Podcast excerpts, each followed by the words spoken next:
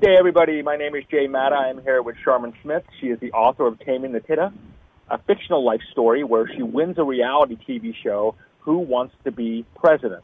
While this book is fictional, she draws from her personal life experiences to create a backstory and will, um, actually believes that she's going to be the next president. I'd love to find out about that. I'm sure you do also. But before we get to her as a Democratic candidate for president in 2020, you know, we want to know about, you know, Sharmin, you growing up and what was life like for you? I mean, if that's okay with you. Thank you very much. I appreciate your time. Um, I was born in a project. I currently own two homes. One of them is a historic mansion in central Ohio. I have been a homeless single mom, a bill collector, a mortgage underwriter. I believe that um, I have the ability to unite the nation I believe that I have the the ability to unite the nation behind the, the common cause of eradicating pedophilia. I believe that it is the one issue that unites three quarters of our voting population, and I have a very unique story. I'm an adult survivor of childhood sexual abuse, and I have had an opportunity to see throughout the country and my own personal life how this this part of our society is so damaging to us. Uh, now more than ever, while we have politicians who are running as open pedophiles, who are calling for the death penalty for women who get abortions, the doctors who provide them, for drug addicts and drug dealers, I believe now is the time for us to call for the death penalty for pedophiles. So I, is it because um, of your Sharmin, is it because of your experience that, that that has really prompted you to do this because of what you went through personally? It is.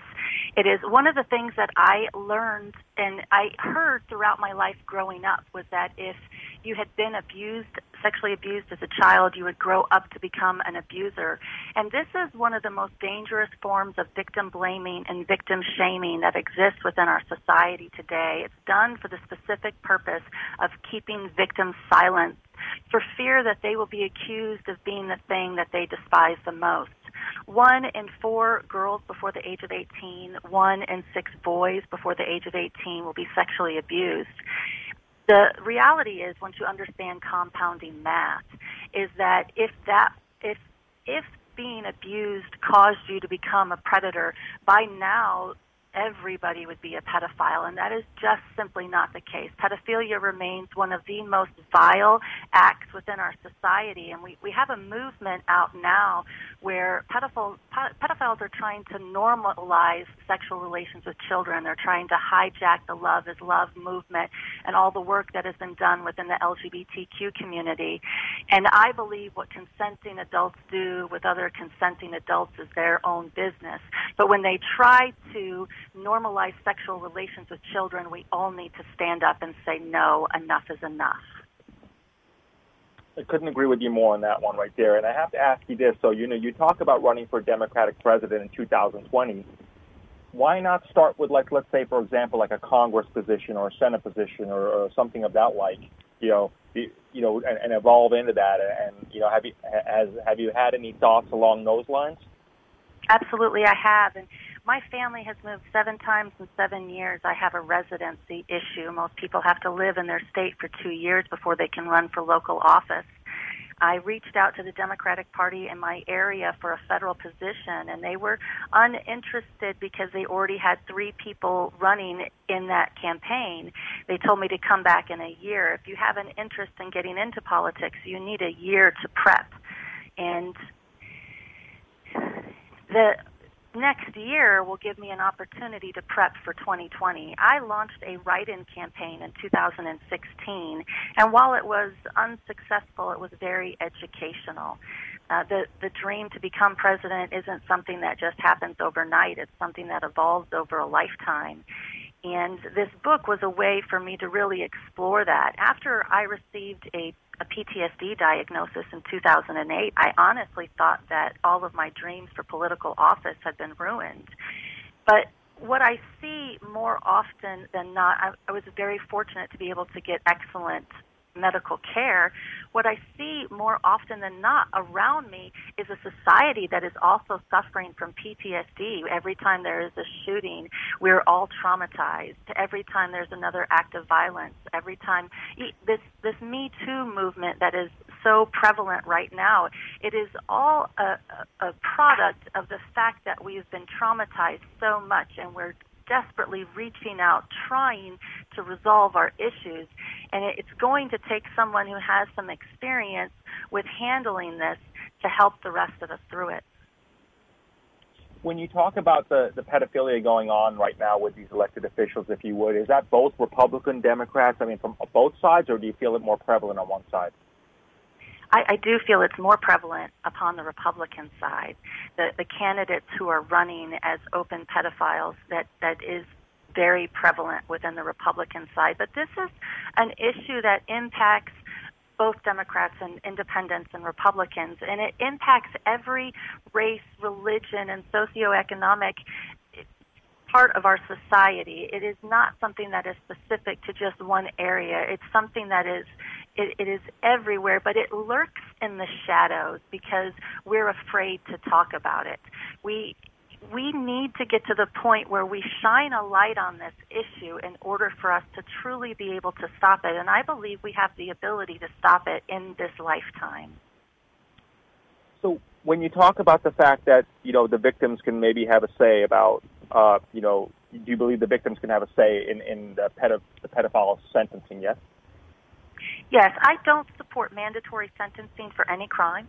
I think victims should have a say in sentencing. I just think that death should be an option. Too often in our judicial system, we have sexual predators who are getting probation. They're getting very lenient sentences, and there is no way to rehabilitate these predators. They get out and they reoffend over and over again. One predator can create hundreds of victims. And if we get tough on them from the very beginning, we save thousands of victims in our society. And for me, this is all about protecting our children and punishing those predators so that they don't have an opportunity to create more victims. For your predators, do you wish they would have gotten the death penalty? I wish they would have, honestly. Um, as as a child, I came from a, a very violent home. My parents were violent, abusive, alcoholic pedophiles. The police were at my house in, entirely too often. And at some point in time, somebody should have done something. And I am fortunate because my my abusers have passed on, and there is a healing for me that has come from that because I believe forgiveness only comes from one. And for me to the push for ped- for pedophiles to get the death sentence, it, it is because I know that number one, they cannot re-abuse, they cannot re-offend anymore. But it is also to know that they're they're getting the the forgiveness and the judgment that comes from the other side that they need. More importantly, what about you? Have you been able to take this process that you've gone through, and are have you forgiven? Not only have you forgiven them, forgiveness isn't for me to give. And forgiveness is one of the most complicated topics that exists. You you constantly hear that you need to forgive and forget, but in in order, a lot of times what happens is you forgive somebody, and they just go on and do it over and over again. I had to learn to forgive myself. I was too young to protect myself, and I I I exhibited and put a lot of shame on myself for things I had no control over.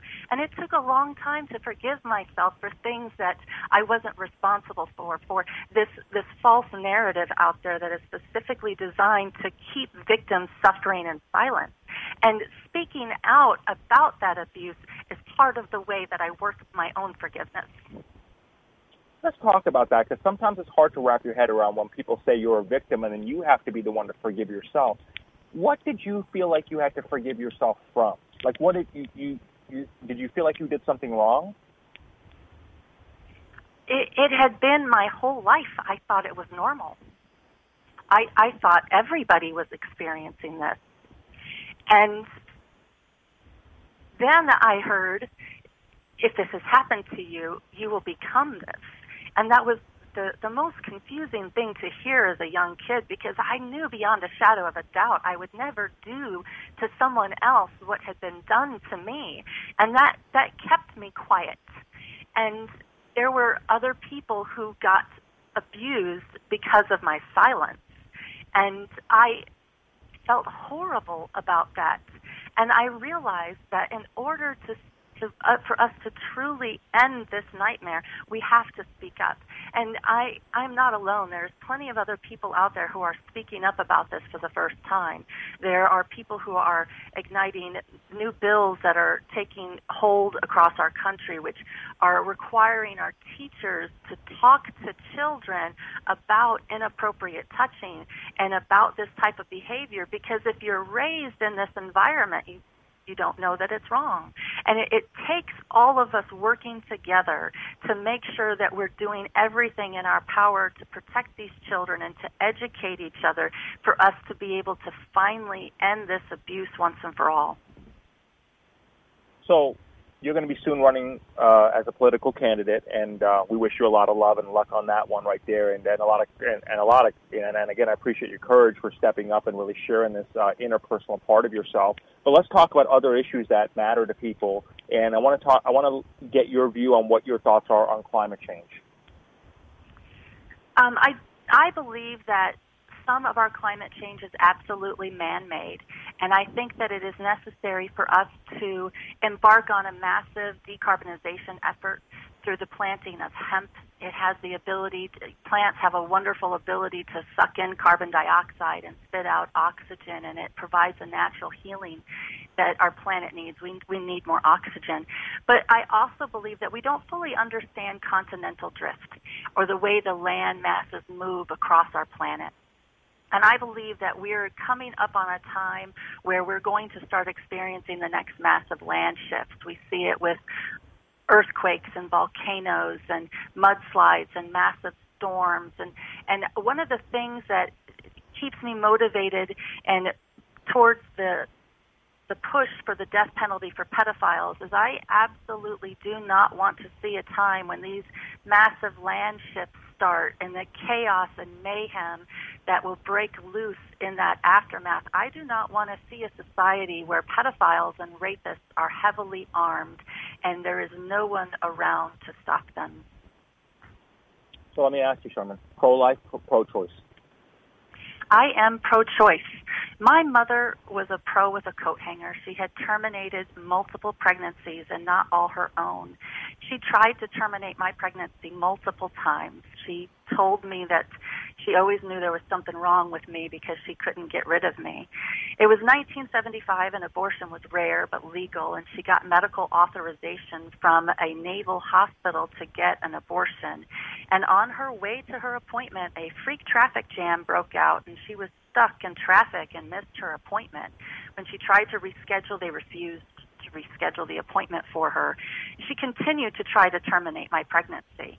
Um, when I was born, uh, it was 45 minutes from the first push to the final delivery, and I was born with an umbilical cord wrapped around my neck twice. She said that my scream was the most miserable sound she ever heard. I know what it is like to be born to a mother that does not want to, and a father that wants you for all the wrong reasons. And babies deserve better. So I am pro choice because I, I would not ever force someone to have a child they do not want to have. Women are smart and they are creative, and they have been terminating unwanted pregnancies for thousands of years. They will continue to terminate unwanted pregnancies for as long as they want them. Every time the abortion debate comes up, we hear a caveat for rape and incest. But we don't see our politicians pushing to punish the people who commit the rape and the incest. And it is time to connect the dots.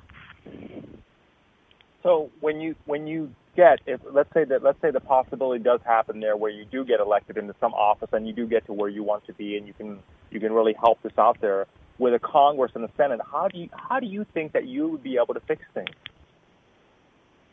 I think you fix things by giving people a reason to come together.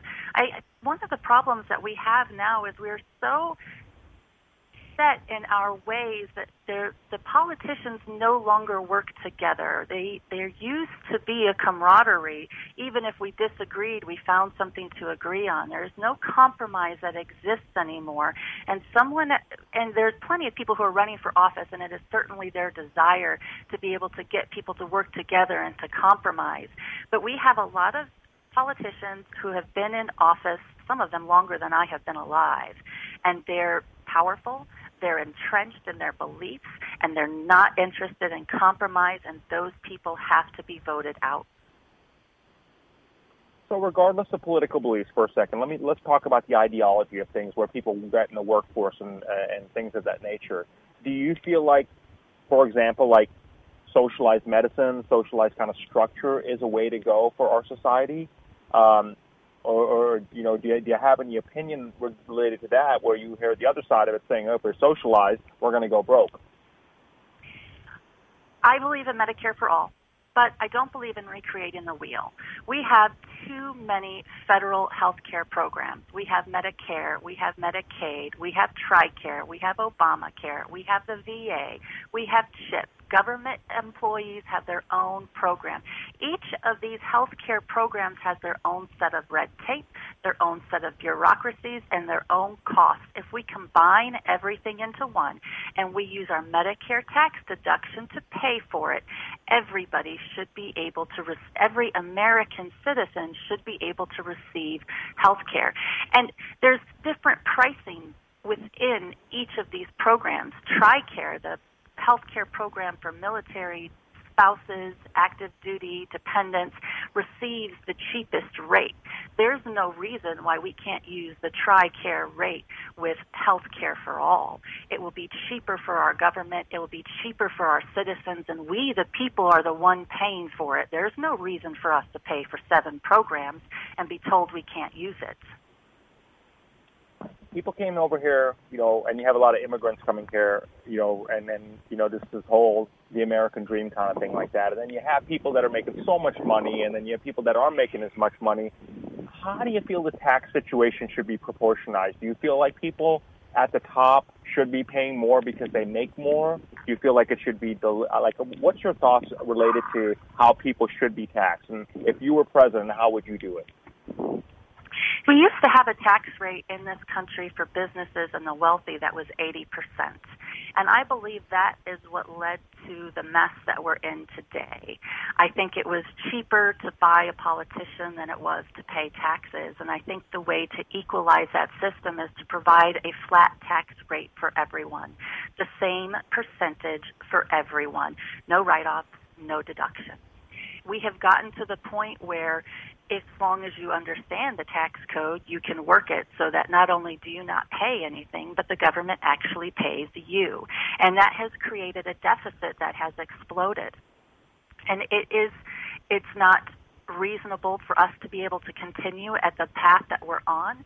And the only way for us to actually reduce our debt is for more taxes to be collected. And, and that is done through multiple ways. One is making sure everybody pays their fair share.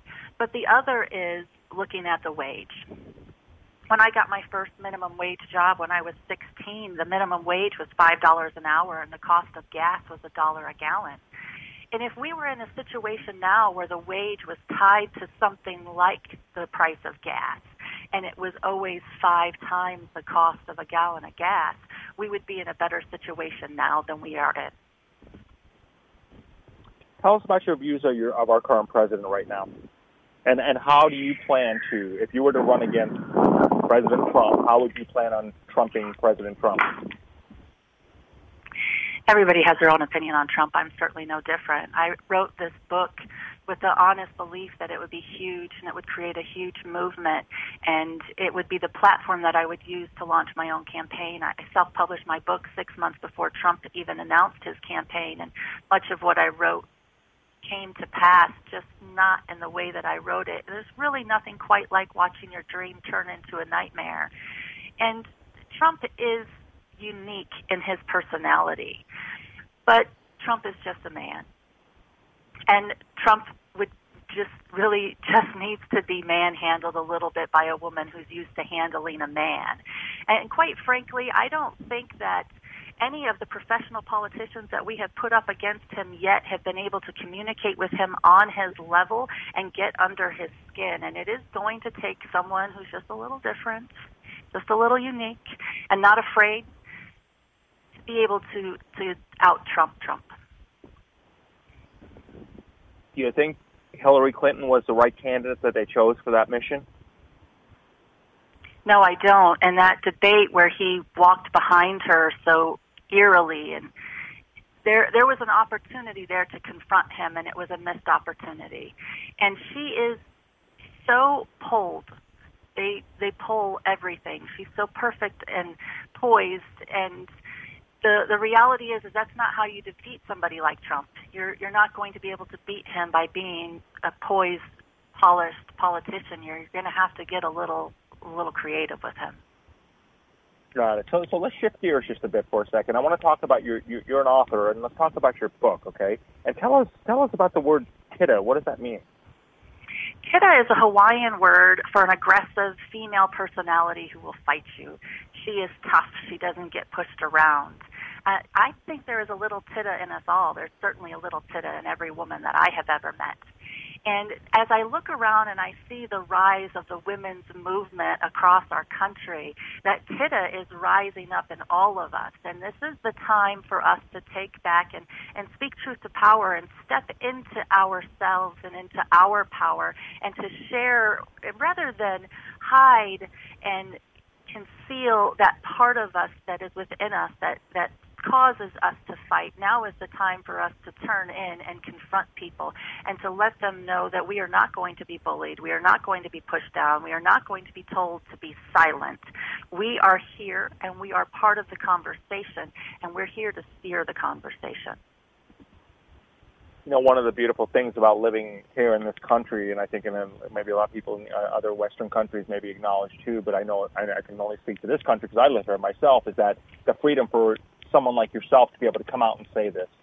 The freedom for someone like yourself to be able to come out and say, well, guess what? I can be that next person. The freedom for someone right. like yourself to be able to say, like, this is what I'm going to do here. And that's amazing. And I know you're actively pursuing the DNC nomination, and you've also started a website. Can you can you tell us about that website and and where people can check you out and how they can uh, look support you? Sure. My website is sharminsmith.com. It's I am Charmin, just like the toilet paper, only with an S. I am smarter, I'm stronger, I smell better than the TP, and I will clean up DC. We don't need just any old TP in DC. Um, we need Charmin, you know. And as I, I look around, I, I am. A, you can find me on Facebook. You can find me on Twitter. You can find me on LinkedIn. Uh, again, my webpage is sharminsmith.com. My book is available on Amazon. You can get it through Barnes and Noble or Walmart or any online retailer, Kindle, anywhere where you would go to purchase a book. You can find my book, Taming the Tida, T-I-D-A, and it, it is. It is an. It, this is. I, such a strange time in our country. Never before would there have been an opportunity for a no one, a regular citizen, someone like me, to step up and try to run for office. But the normal rules no longer apply. And if there was ever going to be a time for someone like me, this is it. And I would hate to miss the opportunity. Well, I'll tell you, Sharmin Smith, you're an inspiration, I'm sure, for many that are going to be listening. And I know you got a show coming up, so we'll be announcing that in the near future, too. And I want to thank you for sharing this part of yourself and uh, giving your audience a feel for who you are as you start to grow through these upcoming, you know, months and, you know, several years getting up to where you want to. So everybody, sharminsmith.com, check it out, get vibe with that and, uh, you know, see how you can connect with that. And that's your vibe too, then, you know, you know, make your contributions and keep the dream alive right here. So Sharmin Smith, thank you very much for being with us. And my name is Jay Matta, and I want to thank you all for being with us today. Have a good day.